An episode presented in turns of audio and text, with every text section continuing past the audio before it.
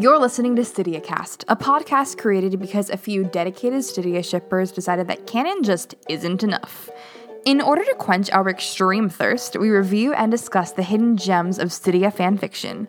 We hope to introduce the fandom to new material while supporting talented authors. This is StydiaCast. Hi, welcome to episode three of StydiaCast. This week we are going to be talking about Voluntary Apnea by Laughing Senselessly slash Wells Jaha's Ghost. My name is Rachel. I am Rongasm on Tumblr. I'm Maggie, and I'm Red String Banshee on Tumblr. I'm Claire, and I'm Fudgy the Whale on Tumblr. And I'm Rachel, and I'm MadGrad 2011 on Tumblr. To get started, do you guys want to talk about just your initial thoughts and impressions of this fic? Well, I think I'm a little biased because I baited this fic for Jade, but I um, just think that this whole series as a whole, the um, the Sweet Dreams series, you guys have to read it. It's just amazing, and I love the fact that Jade like really expanded on Lydia's abilities and created like this world outside of canon that's canon compliant, but still like stands on its own. It's just amazing. Yeah, I actually went back and read "Never Gonna Leave This Bed" before I I started voluntary apnea, and um, I absolutely fell in love with it. It's the first time I I've read this, so it was it was really great, kind of coming to it, and I just really love what she did with Lydia. I mean, I, I love Lydia. I think that's probably why part of why we're all here because we love Lydia. Um, and I just like what Maggie was saying. I love what she was able to do in terms of expanding on Lydia's powers and talking specifically about the tether between her and Stiles and how her powers are affected by that. Yeah, I love um, all of that, but also my favorite thing about this was that this is basically a love story of all of the Stydia moments that we adore so far. Um, you've got the if you die, I'm gonna go out of my freaking mind. I was so excited that they finally brought that back because I've been waiting for Lydia to say it back to him. Um, you've got the ice skating, you've got like the kiss, you've got just the prom. So like every big moment for them, and they just kind of relived it, and it was wonderful. I, I, I like went in to read this just so excited about the concept um and i think that the the line that like made me know that i was going to just be in love with this is one of the first lines in the beginning of the story when lydia says she was beginning to strongly suspect that she was smarter than everybody else and she's four. Yeah. and i went I this is it. my favorite lines too yeah I yeah. underlined and then lydia for the win I really love that she did a frame narrative for this because I thought it worked so well. Because, like I said, going into it, this is the first time I've read it. And I mean, in her notes, she kind of hints that, you know, they're broken up, but you're not 100% sure what's going on and what how it happened. And so I really liked how she kind of set it up with, okay, they were already broken up, and then you kind of found out later in the in the middle what actually happened. So I I really enjoyed that. And one of my favorite bits too is towards the beginning, and it it kind of goes along with that frame narrative idea, and it's the the whole thing with Lydia loving the roots of the daisies in the meadow.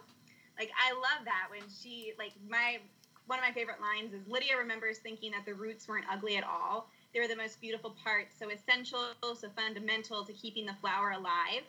But she didn't think her mother would understand, so she said nothing you know and then at the towards the end you know at the very very end when she goes back into the meadow and, and looks again at the roots and like these these are still here and they're untarnished i i just really love that imagery and the fact that like she is the one at the end to have the power to like make the whole meadow just die and the mm-hmm. roots are still completely like untouched it's just this beautiful way to open and close it in this beautiful parallel structure because we go on this journey with the characters and then to bring them back to the same they go to the meadow three times and the middle time they're in the meadow they're just like in this really weird place in their relationship where like they're kind of kissing but they're not they have no idea what's going on with them. They're just like, all right, we literally just can't not make out, so we're gonna do this. And the fact that like we get from point A where Lydia's a little kid, point B to Lydia's in this awful like limbo with Stiles, and then point C, which is just them being established and happy and it's like gonna be okay finally.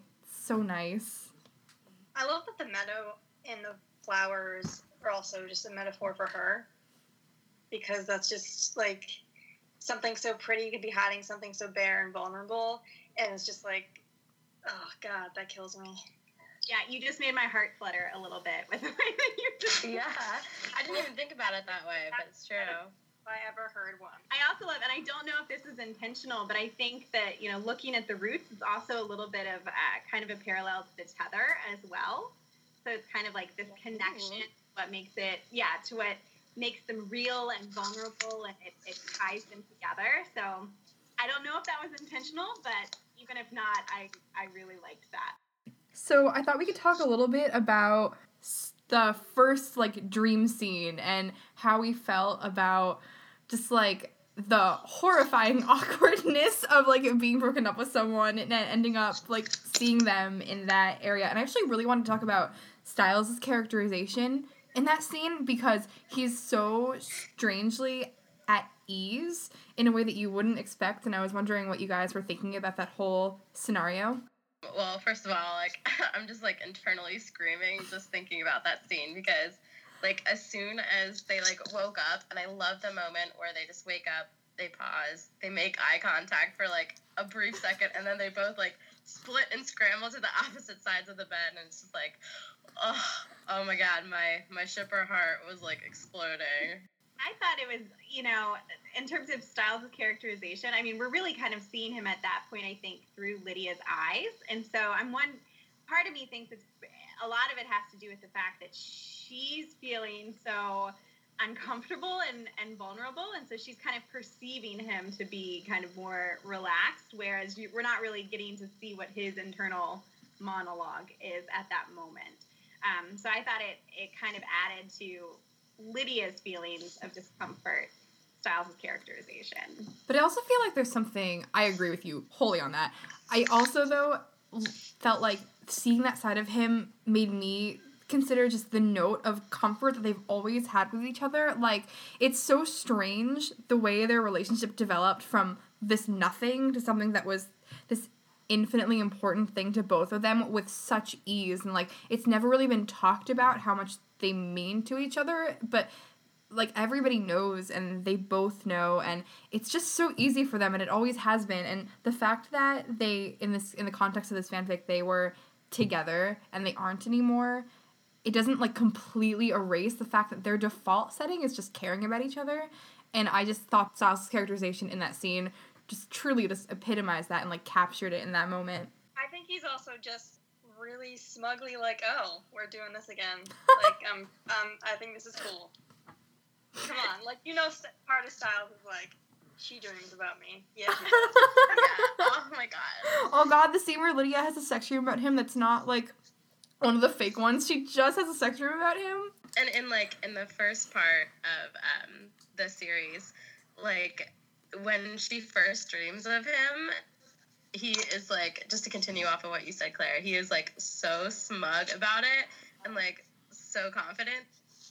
Like i'm struggling to talk about it right now because he was just so great. I mean you guys have to read like the series as a whole but um i love smug stiles like because there is a part of him that realizes like you know that Lydia is beginning to really care for him on like a deeper fundamental level and just like when he has those moments of realization it's just like ugh it's my bread and butter it is just beautiful i love it I think that you see that a lot in the locker room scene. Um, and one thing that I thought was really interesting was that as he pulls like the darkness in her aura like towards him, you can see it manifesting in almost a Nogitsune like manner. Like the way he's treating her, it's like it's pretty.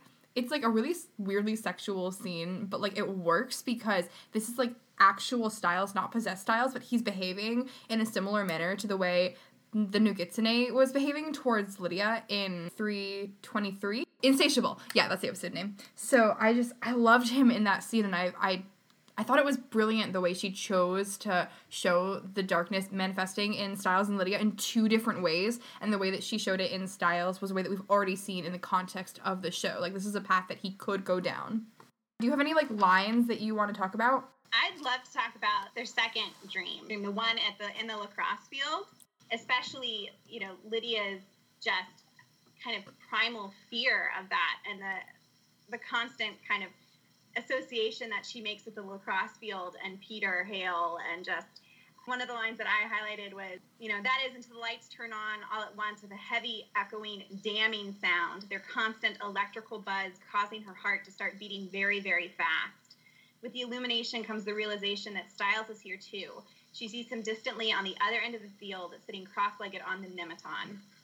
Like the, the fact that they're both kind of in this moment um, and in places that they both associate with some very dark terrible places, you know, within their own psyche. I think it's just really, really interesting. Just to continue off that, like, uh, Jade does a phenomenal job of like never trivializing the, the pain that Lydia went through with Peter, and the pain that they both went through in, in that season in particular. And I just, oh my gosh, the way that she just combined both of their kind of tragedies together to like, um, you know, they they were together like through the whole thing without even realizing it and and but in their dreams you know one of my favorite bits which like simultaneously breaks my heart and heals it with magical super glue is the breakup as much as i hate it there's just like the minute he basically tells her like i know you're not you're not to stop doing this because that's just who you are and he accepts that and so then it says Lydia feels her knees shaking. This word breaks her, his simple and quiet acceptance of the fact, and then her knees buckle under her and she's collapsing from exhaustion, both physical and mental. But he's there to catch her. Like, they just broke up.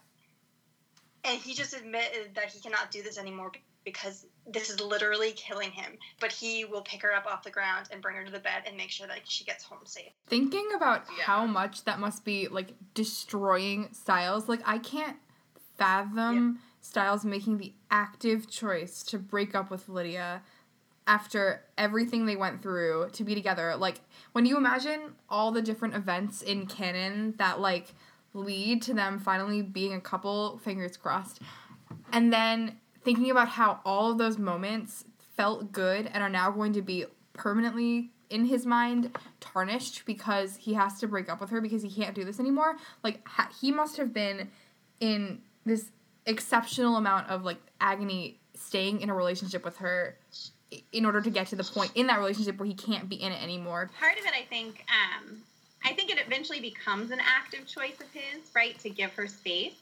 But you know, the scene immediately, almost preceding that, when she goes and she's finding the body on the porch, and he's there with her and holding her, and they're crying together. I think you know, in that moment, he actually says, like, "God, she's so strong, but he's not."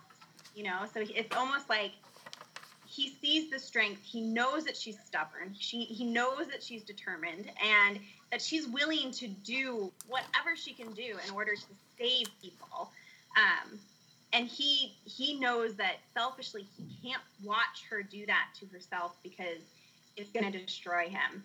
And I think that in that moment, kind of passively in that moment, lets her go, and then more actively kind of makes the decision later to be to be kind of more adamant about her taking care of herself and him having to take care of himself too.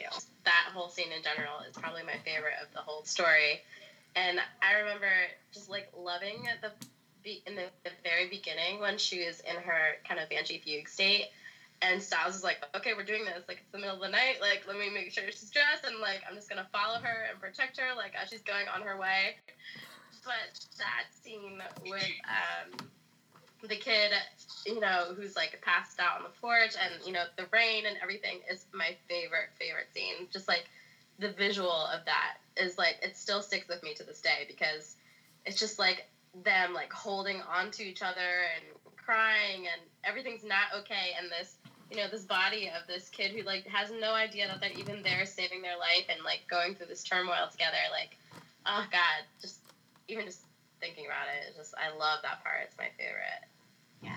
I love the whole imagery of him basically like wrapping himself around her to hold her. Like I can't get enough of that. I just think it's it's beautiful. he says did. it's going to kill you like over and over again and i love like the one where he goes um, it's going to kill you, he utters again, voice pressed against her earlobe, because it's so just beautifully simple and small and it shouldn't mean anything but actually the idea of like how physically close they are as she's getting further and further away from a place that he can follow is he must be so terrified and he's still like right there pressed up against her and it really captures what we see constantly with stiles and that like he's always gonna put Lydia ahead of him I guess until you know, he can't anymore. But then at the end of the fic, he gets right back to that place where he's like, I I have to put you ahead of me, and like, even though I broke up with you, I can't even like live like this anymore. I've just got to keep putting you ahead of me because it's more important than my own emotional well-being almost. I love the role that Scott plays in that too, where Scott's like, hey, like, are you actually better now that you guys have broken up? Like, has this made the situation better, or you know, would it make more sense for you to actually be there for her? So I, I love, I love Scott in this this fic, and I love too his relationship with Lydia and the parallels. Oh my God, the parallels between Scott and Lydia. I, I am such a sucker for those because the show has unfortunately not done a great job exploring that. It's like, um, can we just mention Stiles' moments to getting him out of the panic attack via Lydia on the phone? And he's like, I'm so proud of you, buddy. And I'm just like, anytime Scott calls Stiles buddy, I'm just like, a puddle. They're my bros. I just love them. I mean, every time, I, I feel like every time there's a scene with Scott, like, he really is, maybe even in canon at this point, um, the bridge that keeps them together in a lot of ways because you know they Scott's the reason neither of them can really let each other go. He's always going to be that middleman and like the fact that he raises the volume on the phone so that Stiles can hear Lydia talking. I, I personally feel like he wouldn't do that if he didn't think Lydia would be okay with it. So I think that he's like taking care of both of them simultaneously without even having to say a single damn word. And I think that's just so Scott and it's just astounding. And I have so many headcanons about Scott in this fic and the way he's perceiving all of this. And I feel like I would pretty please enjoy uh, another sequel. Yeah, just keep this going forever. Um, can we talk about I only jerk off to you? I don't want to be that guy, but I'm picturing like him being so it's so heartfelt. Like, Lydia, I only jerk off to you. Oh, come on. probably true. Like, Like, you know, he says that so earnestly. Yeah. Just, yeah. He really means it from the bottom of his heart. it's this moment where he recognizes that she because he stopped her right? That she's she's feeling vulnerable like does he actually still want me? Like what's going on? And so him saying that and then just reinforcing it with a yeah of course the only person i jerk off to is you. I mean who, who else would i do that with? You know like i just love that so much The line this is I think this is my favorite line in the entire fic, which is her expression wavers with vulnerability as if she thinks he doesn't want her anymore, as if her face isn't the most lovely thing he's seen, her body the most beautiful thing he's ever touched, and her mind the most attractive thing he's ever experienced. As if he doesn't love Lydia Martin with all of his heart and whatever's left of his soul. Yeah, one of my uh, another one of my, I have a lot of favorite scenes. If it's not obvious yet, um, but that goes along with that is the the scene in the airplane Oh, where they're making yes. out and she accidentally hits her head on, on the window. Like it's just such a simple moment, but it's so intimate that it just makes my heart swell. Like the whole he helps her shift her body away from the window so that her head is on the cushioned seat. He smooths down her hair, feeling for a bump.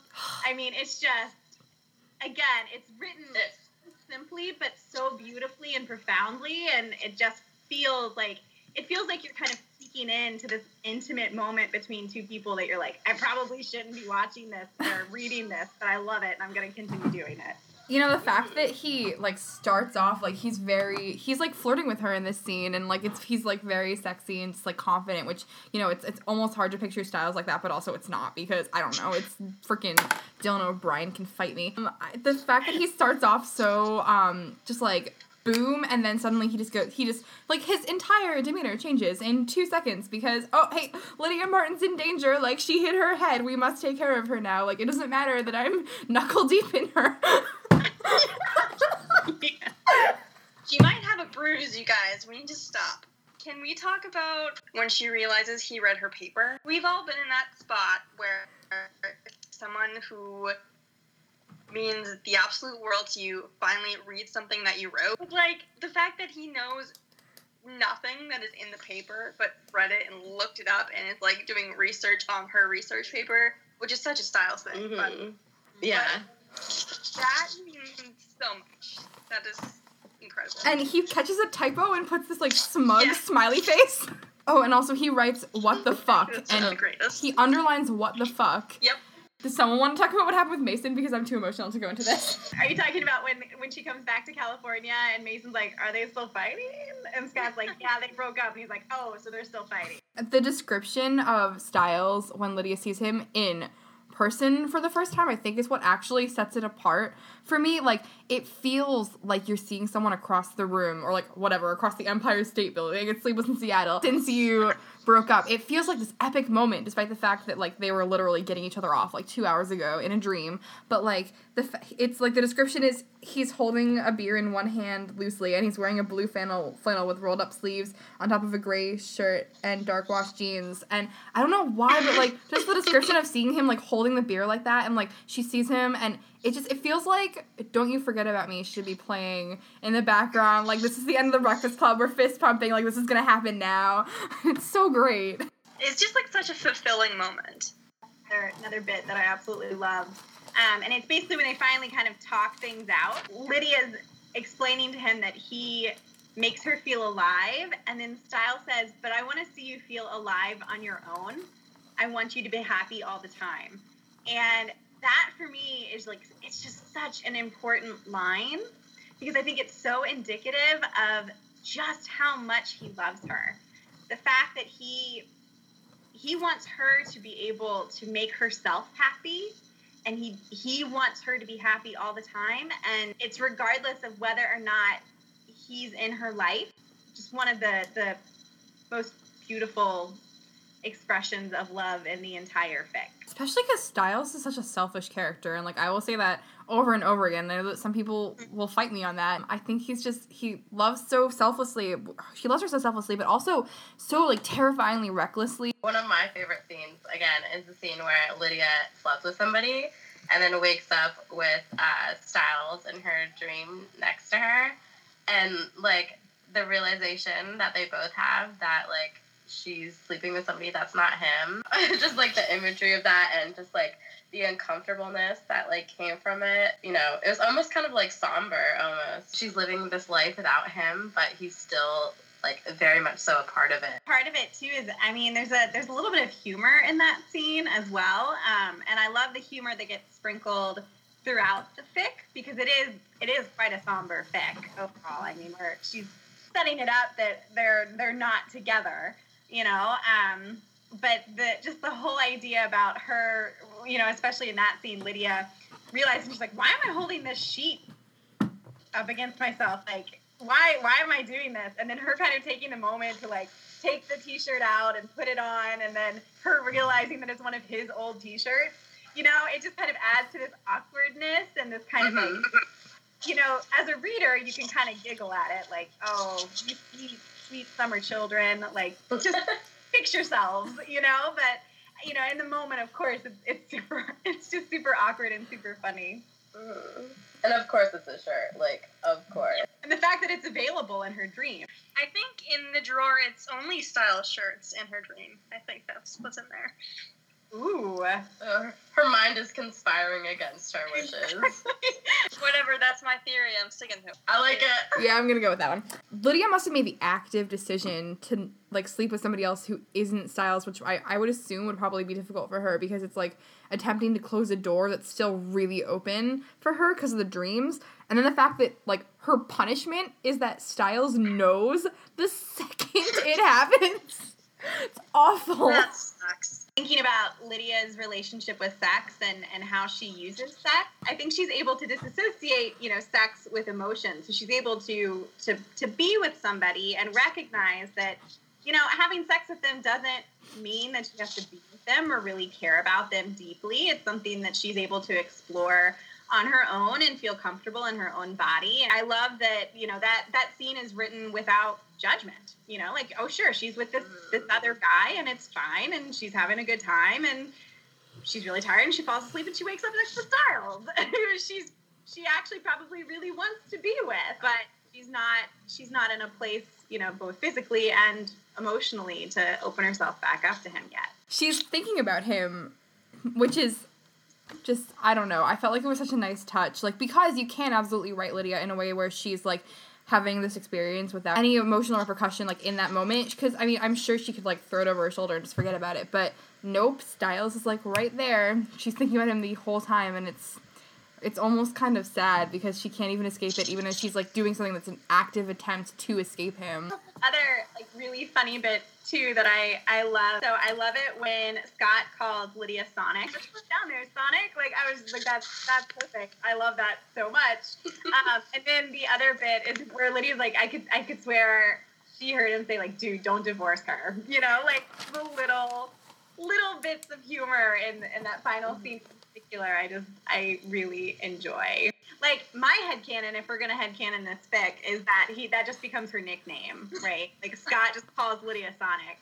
Especially after seeing what she's able to do with her scream. Speaking of power, can we just talk about the imagery of that scene where she actively decides to use her scream to kill that bitch? Christina? Christina? Yeah. I don't know. I hate her. Whatever. That's her name. But just knowing that she has this power and then she's like looks her dead in the eyes and is like, you know what? It's going down. I'm Yelling timber. okay, Pitbull. Oh, it is death itself, ripping itself away from Lydia's soul and hurtling towards the two werewolves. Like, God, she's death itself. How badass is oh. that? the that scene, that whole thing, the way it was written in slow motion, I just think is absolutely stunning. I think it was one of the best descriptions in the entire mm. fic. Just like the the fact that like every particle of that scene, I felt like I was understanding what was happening. It was unfolding in this way that like just felt it felt so beautiful and just so it dragged in a way that it needed to, and it was because this was like this was it like this is the thing that's gonna solve everything and like it's great that Stiles and Lydia solved their problems before this happened but this literally makes it so that Scott can make that joke of like dude don't divorce her because now Lydia is not going to keep on like playing the way she's been playing she finally knows how to get to a place where she can like live a life out with Stiles and you know they can be 83 and he's chasing her down the street when she's in a fugue state, trying to shove a coat onto her. like, can we just watch that scene in our minds for a little bit? like, it, that scene is so interesting and so important because it's the moment when, you know, Lydia is confronting these people who have hurt her and hurt people that she loves, and she makes the conscious decision to hurt them back you know and i think in that moment she she recognizes the part of her i think that's most in line or most in tune with the darkness that's in Stiles, like that that selfishness, right? That she wants to protect the people that she loves and protect protect innocent people.